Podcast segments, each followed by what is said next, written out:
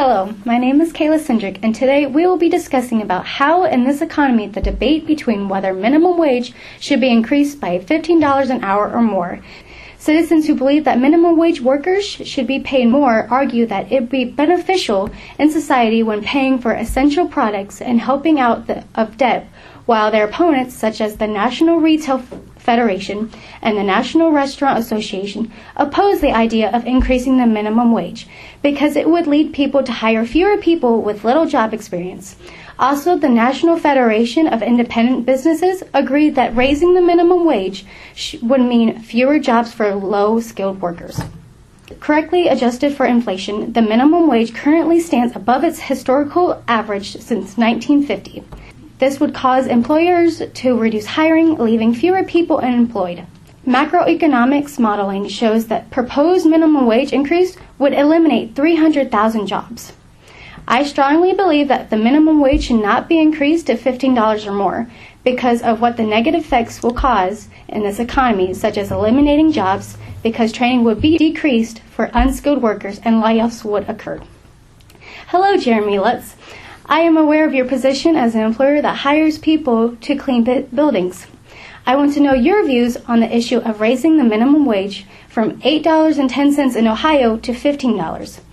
I am expecting to find that the increasing amount will actually cause trouble when it comes to the employers. The first thing that people tend to think about when they hear about increasing the minimum wage is how it benefits the employees, but they do not think about the employers and how that will impact them do you believe that if the minimum wage is raised to $15, do you believe it will cause employers to lay off some of the employees?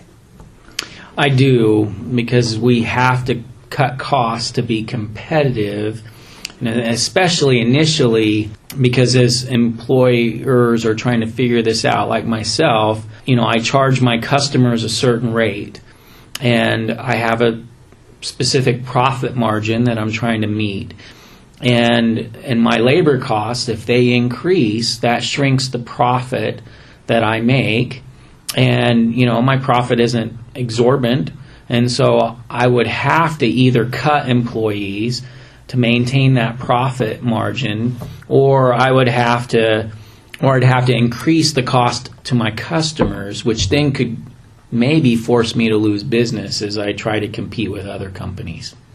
Jeremy Lutz continues talking about the negative effects of increasing the minimum wage to $15 and how not only it affects him, but also his business, which provides people with the jobs that they need.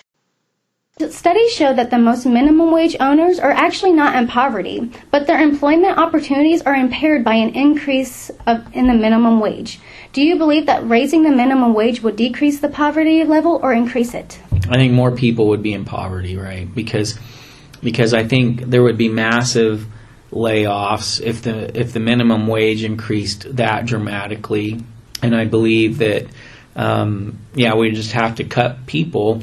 Those people and, and, and because those low paying jobs would be would be scarce. People wouldn't be able to find work, right? Because we're all that minimum wage would be set across the board. There would be massive layoffs, and there would be no jobs available.